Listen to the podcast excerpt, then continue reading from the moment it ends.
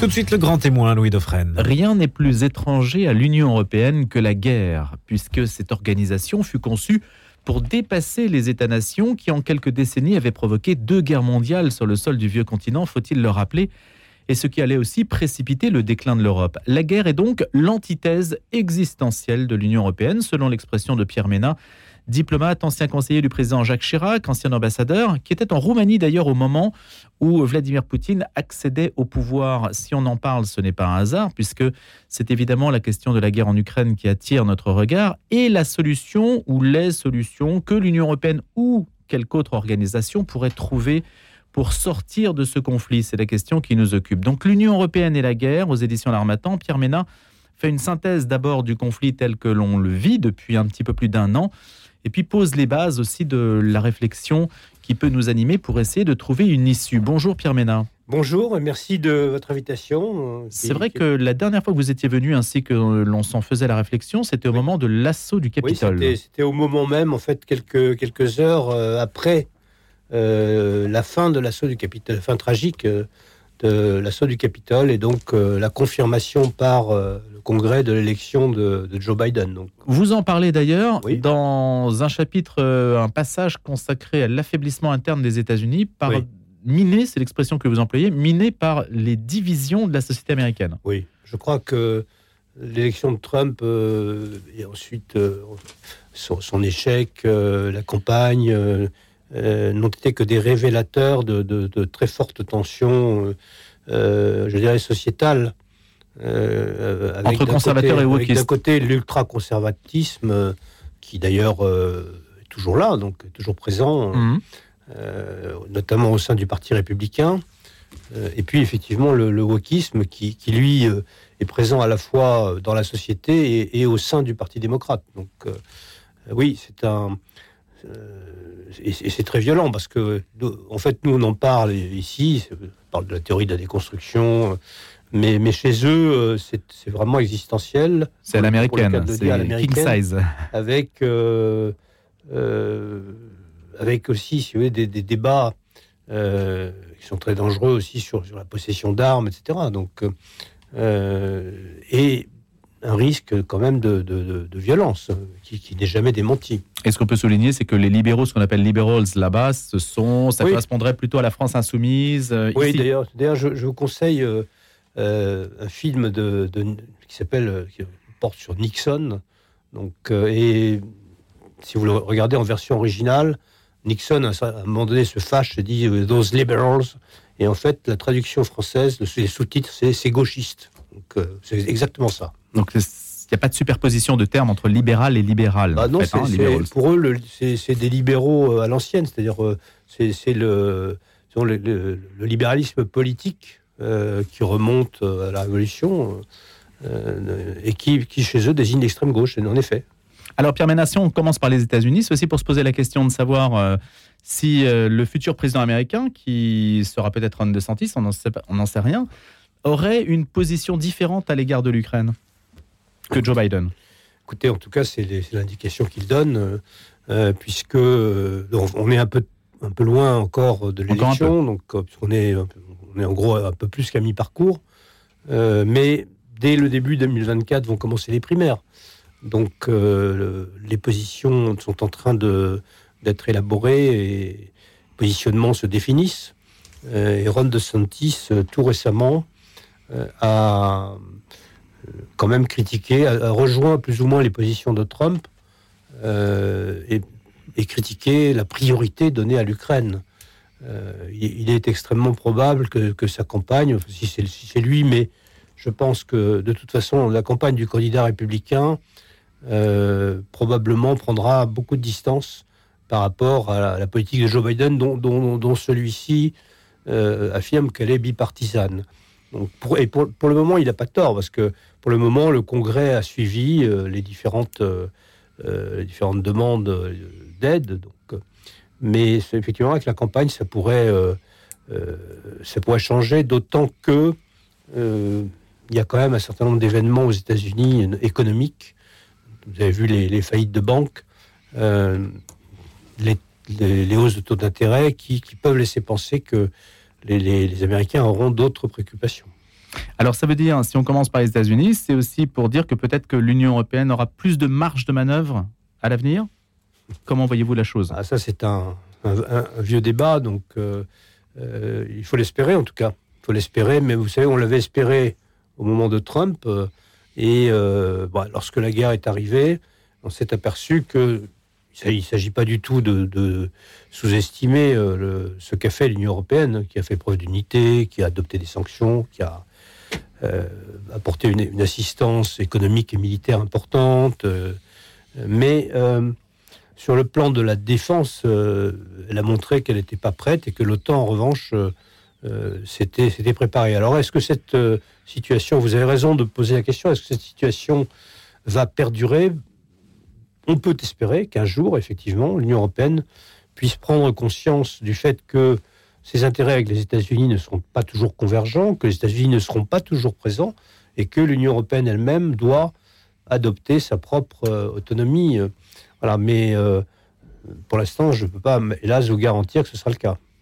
Euh, j'ai une question euh, qui est peut-être incidente par rapport à notre euh, débat. Les fonds euh, de l'Union européenne destinés à la Pologne sont-ils toujours bloqués ? Euh, écoutez, ça c'est une colle. Je suis désolé, je ça me pas, vient à l'esprit crois, parce que... Je ne crois pas qu'ils aient été complètement bloqués. Mais mm-hmm. en fait, ce qui est vrai, c'est que le, le, le, le, les divergents, enfin, le, le, disons, le contentieux qui existe entre la Commission euh, et la Pologne ben, n'est, pas, n'est pas réglé. Mais je pense qu'on l'a mis un peu en, en sourdine, parce que la Pologne est un pays, on peut dire, de la ligne de front. Euh, et justement, on aurait pu imaginer que ce conflit était résolu. Je, oui, vous savez, je, je crois surtout que Les, les blocages de fonds ont été très limités, vous savez. Donc, euh, ce qui n'est pas réglé, c'est euh, le contentieux sur euh, l'état de droit et notamment le fonctionnement de la justice. Ça, ça je crois que c'est toujours euh, pas réglé. Euh, les effets concrets, je pense qu'ils sont limités, mais je, il faut vérifier. Est-ce que la, l'Union européenne, justement, n'est pas divisée contre elle-même sur un certain nombre de sujets, divisée entre l'Est et l'Ouest et divisée sur euh, les, les valeurs auxquelles certains pays adhèrent et, et celles auxquelles d'autres pays n'adhèrent pas. Oui, mais ça ne recouvre pas euh, les, les clivages qui peuvent exister sur la question de la guerre, euh, puisque, euh, en fait, il y avait deux pays qui étaient en ligne de mire pour les problèmes de valeurs et d'état de droit. C'était euh, la Pologne et la Hongrie. Euh, ces deux pays euh, ne, ne, n'ont pas la même position du tout, ont des positions même euh, opposées sur euh, la question de la guerre. Et donc, euh, ces clivages qu'on, qu'on avait décrits juste avant la guerre donc, euh, sont un peu moins aujourd'hui euh, marqués, euh, sachant que la, la Hongrie, elle, euh, a adopté, a donné son accord pour l'adoption des sanctions, mais on sait que la, les dérogations, elle ne les applique pas totalement. Est-ce qu'on peut entrer ? Il y a un ouvrage qui s'appelle euh, ainsi d'ailleurs, hein, dans la tête de Vladimir Poutine. Il y a aussi un, un autre ouvrage qui connaît un certain succès, Le Mage du Kremlin, où on essaie ouais. de comprendre ce qui se passe dans la tête du président russe aujourd'hui. Est-ce que vous avez essayé de faire cette démarche aussi, Pierre Ménat ? Ah, oui, on peut, on peut essayer. Ce, ce qu'on sait, c'est que... Euh, y, d'abord, premièrement, il y a deux choses. La, la, la première chose, c'est qu'on a senti monter depuis des années euh, une... Euh, Sont une logomachie assez guerrière et assez, assez hostile à l'Occident chez Poutine bien, depuis, depuis bien longtemps, de, depuis en fait deux mille quatorze. Euh, puisque, en fait, quand on regarde ces discours, on, on s'aperçoit que les menaces sur euh, l'arme nucléaire, par exemple, euh, ont commencé des, dans des discours de deux mille dix-huit et, de, et deux mille vingt et un. Euh, pour autant, pour autant euh, en deux mille dix-neuf, il y avait euh, quand même eu l'initiative du président Macron, qui avait non, non seulement accueilli le président Poutine à Briançon, mais euh, qui avait euh, engagé une initiative diplomatique avec un certain nombre de chapitres qui, qui avaient été ouverts. Mais les Russes avaient, avaient dit, oui, ça nous intéresse, mais à condition que vous puissiez convaincre les autres Européens de, de lever les sanctions. Et par, ensuite, alors, et c'est là le deuxième aspect, ensuite, fin deux mille dix-neuf, de, enfin début deux mille vingt en l'occurrence, on est entré dans la, dans la période du Covid, qui a fortement marqué euh, Poutine, euh, et qui euh, euh, l'a conduit à s'isoler et probablement à se, se refermer sur lui-même. Euh, dans cette période, d'ailleurs, il y a eu l'affaire de, de Biélorussie, donc en deux mille vingt, les élections en Biélorussie, où, et là, qui, qui n'ont pas... Euh, qui ont marqué Poutine, puisque... euh, il a vu qu'il y avait une très forte contestation chez son allié, donc que, que celui-ci risquait d'être euh, tout simplement de, de, d'être battu. Euh, et, et là, il a, il a commencé à marquer un, un très net fléchissement en disant « ça, je ne l'accepterai pas ». Et ensuite, l'Ukraine, évidemment, est venue après. Donc, on, on peut dire qu'il s'est euh, euh, isolé euh, et il s'est radicalisé. Et face à... à cela, est-ce qu'on s'est adapté? Est-ce qu'on a su prendre la mesure du phénomène? Quelles sont les informations qui remontaient de Russie, par exemple par les circuits diplomatiques, pour nous dire l'attitude qu'il fallait adopter à l'égard de Vladimir Poutine? Je pense que, en tout cas du côté français, on a essayé, puisque cette initiative dont je vous parlais, donc, euh, qui date de l'été deux mille dix-neuf, s'est poursuivie. Même en deux mille vingt, deux mille vingt et un, elle, elle a continué. Avec évidemment un certain nombre de, de problèmes logistiques, puisque le fait de ne pas avoir de rencontres euh, physiques, si vous voulez, de, de rencontres en présentiel, comme on dit, euh, change beaucoup les choses en diplomatie. Vous savez, la seule rencontre, euh, c'était une table de six mètres qui non, les ça, séparait. Oui. Mais ça, c'était déjà, déjà, il était un peu tard. C'était oui. le sept février deux mille vingt-deux, cette rencontre. Mmh. Mais, mais pendant euh, deux ans, il n'y a pas eu de rencontre, euh, comme on dit, en présentiel. Or, en diplomatie, si vous voulez, là, moi, je l'ai vécu. Euh, une chose est de transmettre euh, un certain nombre d'informations par euh, des, des, des émissaires ou des voies diplomatiques, et puis une autre chose est de la rencontre de deux dirigeants en, en tête-à-tête ou de ministres. Voilà, et ce, ce, cette période pendant laquelle euh, euh, le, les contacts euh, au plus haut niveau ont, ont été interrompus, sauf peut-être un, un petit peu par téléphone, mais c'est pas pareil, euh, a été, à mon avis, euh, euh, manqué parce que du coup, on a, on a, prenant prétexte, prenant occasion, si vous voulez, de cette absence de contact, eh bien, on a, on a peut-être manqué une période, effectivement. Mmh. Je pense, en tout cas, qu'on a, du côté de l'Union européenne, ça a été le cas. Sans être trop technique, Pierre Ménat, la profusion des postes européens sur le front de la politique étrangère est un problème, quand même. Oui, oui. Il y en a combien ? Bah, écoutez, il y a le président... Parce que, oui, c'est le, faut, ce qu'il faut dire, c'est le traité de Lisbonne qui a changé tout ça. Donc, le fameux traité de Lisbonne, euh, dont on parle pour d'autres raisons. Mais il y a le président du Conseil européen, donc, qui est élu pour deux ans et demi renouvelable, euh, qui aujourd'hui est Charles Michel. Euh, il y a naturellement la présidente de la Commission européenne, Ursula von der Leyen. Et puis, il y a le haut représentant pour les affaires étrangères et la politique de sécurité, Josep Borrell, qui est en même temps vice-président de la Commission. Donc... Euh, C'est très, c'est très compliqué. Plus les présidences tournantes. Plus, alors, plus le, le, le chef de la présidence tournante, le chef d'État de la présidence tournante du Conseil, mais qui n'a plus de rôle en tant que tel. Et, et là, je, je le dis euh, euh, par rapport à deux mille huit, où le, qui était la précédente présidence française, où là, le président Sarkozy était le président du Conseil européen. Et donc, il est allé à, en à, Géorgie. Moscou, à Moscou et en Géorgie. Euh, très rapidement, c'est... Et très honnêtement, on ne peut pas dire qu'il avait un mandat, mais il avait euh, son autorité de président du Conseil européen. Euh, et bon, après, on peut juger de, de façon comme on voudra, si vous voulez, les résultats de sa démarche en Géorgie, mais ce n'est pas une démarche équivalente qui a pu être faite en deux mille vingt-deux. Parce qu'il n'y avait pas ce mandat parce, implicite. Parce qu'il n'était pas président du Conseil européen. Donc, il est mmh. d'abord, premièrement, pour, pour aller, pour décider de ce voyage à Moscou, ce n'est pas la même chose, qu'il fallait convaincre et en discuter avec, euh, avec les autres. Aurait pu, euh, ce, ce, ce, ce, ce voyage aurait pu avoir lieu plus tôt, parce que les tensions, vous vous rappelez, dataient quand même euh, de, de plusieurs mois, et notamment elles s'étaient aiguisées en décembre deux mille vingt et un. Euh, et euh, ça, c'est la première chose, c'est qu'il aurait pu y aller plus tôt. Et la deuxième chose, c'est qu'il n'y allait pas en qualité de président du Conseil européen. Donc, d'ailleurs, en fait, quand on a, on a découvert cette visite, personne n'a dit exactement en quelle qualité il y a. Est-ce que c'était un chef d'État français, ce qui est tout à fait légitime et, et, et pertinent, ou est-ce que c'était en tant que chef du pays qui a la présidence? Mais à ce moment-là, il aurait fallu qu'il y ait peut-être aussi le président du Conseil européen. C'est compliqué. Donc il y a une certaine confusion institutionnelle. Oui, tout à fait. À votre avis, il faudrait clarifier ce point-là? Et comment? C'est, c'est un peu compliqué maintenant, parce qu'on ne va pas se relancer dans, oui. dans, dans, une, dans une histoire de traité. Euh, mais, mais, mais peut-être qu'au moment de... Je, je vais dire quelque chose qui n'est peut-être, qui n'est peut-être pas très euh, aimable on va dire, mais peut-être que lorsqu'on désigne le président du Conseil européen, euh, il faut réfléchir à cela.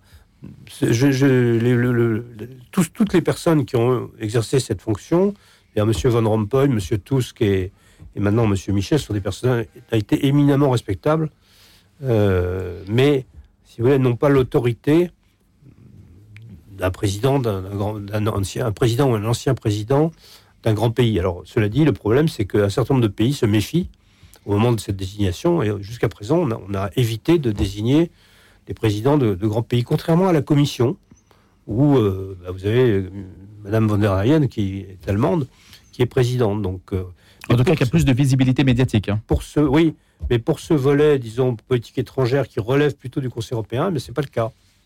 Donc peut-être qu'on peut y réfléchir, mais là, il y a, notamment en deux mille vingt-quatre, toutes ces, toutes ces fonctions reviennent maintenant, euh, seront, seront à nouveau euh, de, renouvelées, mmh. seront renouvelées. Donc euh, il faudra y réfléchir. Pierre Ménat, est-ce que la question de l'OTAN, de l'extension, l'élargissement de l'OTAN à l'Est était vraiment le nœud du problème, dans la mesure où Vladimir Poutine lui-même ne semblait pas regarder cela comme un, un obstacle insurmontable, au, du moins au début de son mandat? Oui, tout, enfin, vous avez raison. Euh, il, a, il, a, il a mis en avant euh, cet argument donc, en, en deux mille vingt et un, euh, en disant que c'était inacceptable et que l'OTAN, ça fait partie des propositions qu'il a mises sur la table d'ailleurs en, en fin deux mille vingt et un, dit que, que l'OTAN revienne euh, à ses frontières, entre guillemets, de, de quatre-vingt-dix-sept. Donc, c'est-à-dire d'avant la signature du, de, du pacte OTAN-Russie et avant le premier élargissement. Euh, or, on sait bien que ce, cette, euh, ce, ce, cet élargissement avait été discuté euh, avec les Russes. Il a été décidé, discuté notamment par le président Chirac, qui euh, euh, avait constaté, effectivement, les Américains aussi avaient constaté une réticence de la Russie. Euh, le, le, les Russes, euh, notamment les vieilles dames, les babouchkas, sont, ne veulent pas être exposés euh, à des missiles euh, polonais, ce qui n'est pas le cas, mais c'était la crainte qu'ils avaient. Or, ils ont trouvé un arrangement. Le président Poutine, quand il est arrivé, n'a, n'a fait aucune remarque sur ce sujet, et mieux encore, puisque là, c'était euh, c'est, c'est son étranger, son, ses voisins proches. Au moment de l'entrée des Baltes en deux mille quatre, il, il s'est exprimé, mais il a dit que ce n'était pas une tragédie. Donc il n'en a pas fait une affaire. Alors, il a remis cela sur le tapis plus, plus tard, avec un argument, c'est-à-dire qu'il faut, il faudrait avoir, et ça, là-dessus, si vous voulez, il, a, il pose un vrai problème, euh, il faut revoir l'architecture de sécurité en Europe. Et ça, ce sera une des grandes questions de l'éventuelle sortie de crise. Alors, voilà, justement, s'il y a des pourparlers qui doivent s'ouvrir, on imagine euh, que ça ne peut pas être maintenant. Il y a peut-être les offensives du printemps et de l'été sur le terrain militaire qui seront peut-être euh, capitales. C'est oui. ça qu'on va observer ? Bah, écoutez, pour, il faut être très honnête, personne ne le sait, mais j'entends les, j'écoute les experts militaires, euh, ils parlent de contre-offensive, mais euh, on, on ne sait pas... Euh, exactement quand elles auront lieu et où. Euh, un jour ou l'autre, je, moi, moi, mon avis, si vous voulez, un jour ou l'autre, je ne sais pas quand, peut-être à la fin de l'année, peut-être plus tôt, peut-être plus tard, un jour ou l'autre, on, on, on aura une certaine, une certaine, une certaine convergence de, de, d'un certain nombre de, de forces ou de, de pays ou de, d'ensembles qui se diront, maintenant, ça ne peut plus continuer. Donc, et, il faut essayer de trouver un règlement. Il sera très difficile. Ce règlement. Euh, y a même, je dirais, même le fait de se mettre à la table de négociation est très difficile, compte tenu de l'état d'esprit des deux parties en, au conflit aujourd'hui. Mais un jour, tôt ou tard, il faudra bien y venir et aborder à ce moment-là les, les, les trois grandes questions du règlement. Mais on n'y est pas, parce qu'on n'a pas de discussion encore, mais les trois grandes questions du règlement, c'est naturellement la question territoriale, euh, puisque, en fait, la position de Moscou est de dire, de toute façon, à, au minimum, Euh, il faut que je garde les, les quatre euh, oblasts que j'ai euh, annexés et que je, aujourd'hui ils n'occupent pas totalement. Donc, euh, ça c'est la première grande question, alors que l'Ukraine dit je veux recouvrer tous mes territoires. La deuxième grande question, ce sera les criminels de guerre, les crimes de guerre. Vous savez que dans, dans les règlements de, de conflits politiques depuis euh, quelques, quelques des années, quelques décennies, ce volet devient un volet important. Ça a été le cas en, en Yougoslavie. Donc, Là, comment est-ce que ça va marcher ? Bon, on peut y revenir. Et puis, troisièmement, l'architecture européenne de sécurité, la place de l'Ukraine. Est-ce que l'Ukraine sera neutre ? Est-ce qu'elle entrera dans l'OTAN ? euh, Ce sera aussi une question majeure. L'Ukraine est-elle définitivement perdue pour les Russes ? J'entends l'intégralité du territoire. Je crois que ce sera très difficile pour les Russes de, de, de remplir, enfin de, de mener à bien le projet qu'ils avaient en déclenchant cette opération spéciale, c'est-à-dire de contrôler totalement l'Ukraine. Ce sera, ce sera difficile. Euh, à la limite, si vous voulez, ils pouvaient y réussir peut-être très, s'ils avaient eu une, une guerre très rapide et qu'ils avaient fait, en fait, leur, leur vrai projet était de mettre euh, à Kiev un, un gouvernement euh, qui, qui, qui était... Euh, on va dire, enfin, sous, leur, sous leur influence, sous l'influence de, de la Russie, qu'on retrouve d'ailleurs un petit peu curieusement dans les déclarations de Prigozhin, qui dit « je vais me présenter à l'élection présidentielle en Ukraine ». Donc c'est un petit peu le, la survivance, mais un petit peu... Comme l'étaient les dire... premiers présidents ukrainiens, en fait. Hein, c'est-à-dire euh, oui, Kuchma oui, et... Oui, euh, Kuchma et Kravchuk. Oui, oui, tout, bah, c'était, c'était des anciens membres du Parti communiste. Voilà, tout à fait. C'est des anciens hiérarques du, du, du Parti communiste de l'Union soviétique, mais... Bon, c'était des gens qui ont géré, euh, qui ont géré au mieux. Donc ensuite, euh, il y avait eu déjà Yushchenko qui était, qui avait des velléités d'indépendance. Puis on est, on est revenu à Yanukovych. En fait, le problème est, s'est posé avec Yanukovych, avec le refus de signer l'accord d'association. Mais enfin, pour revenir à la paix, euh, euh, c'est, c'est, c'est vrai que ce sera, difficile, ce sera très difficile. Est-ce qu'on peut imaginer une Ukraine qui soit justement une sorte de plateforme un peu centrale entre l'Est et l'Ouest ? Comme ça aurait pu être le cas avec un accord de libre-échange, un accord d'association avec l'Union européenne, hein, et puis de l'autre côté, cette, une sorte de passerelle en fait entre le monde oriental et le monde occidental. Est-ce qu'il peut y avoir une sorte de statut un peu hybride de cette nature-là ? Bah, de toute façon, ce sujet sera au centre des négociations. Donc, euh, et il y a eu des négociations déjà, je ne sais pas si vous vous souvenez, mais au début du conflit, en fait, en... mois de mars, il y a un an exactement, mmh. il y a eu des négociations sous l'égide de la Turquie. Euh, et sur ce point, il y avait eu un certain nombre de progrès, donc sur, sur le fait que le, l'Ukraine était neutre. Mais évidemment, si, si, si l'Ukraine est neutre, euh, faut qu'il y ait pour contrepartie des garanties de cette neutralité. Parce que, et, n'oublions pas que euh, les, les mémorandums de Budapest, les mandats de Budapest quatre-vingt-quatorze étaient censés protéger l'Ukraine. Donc, euh, le... la Russie s'était engagée à ne pas euh, l'agresser. Or, ça n'a pas été respecté. Donc, euh, il faudra que, que ce, si, si, si la neutralité mmh. est obtenue, aujourd'hui, évidemment, les, pour les Ukrainiens, c'est compliqué d'accepter cela parce que euh, ils vont se dire, au fond, notre vraie garantie, ce serait l'OTAN. Donc, euh, ça va être très compliqué. On en revient toujours à un peu la quadrature de cercle. Pour l'instant, Pierre Ménat, on va voir comment les choses, bien sûr, évoluent. Merci pour votre analyse, dont on peut retrouver les fondements, les réflexions, euh, les éléments de compréhension dans l'Union européenne et la guerre, sur le rapport, en plus, que l'Union européenne entretient avec la guerre, et en particulier celle-ci qui se déroule sur son territoire. Merci Pierre Ménat, ancien diplomate, d'avoir été avec nous ce matin, invité grand témoin.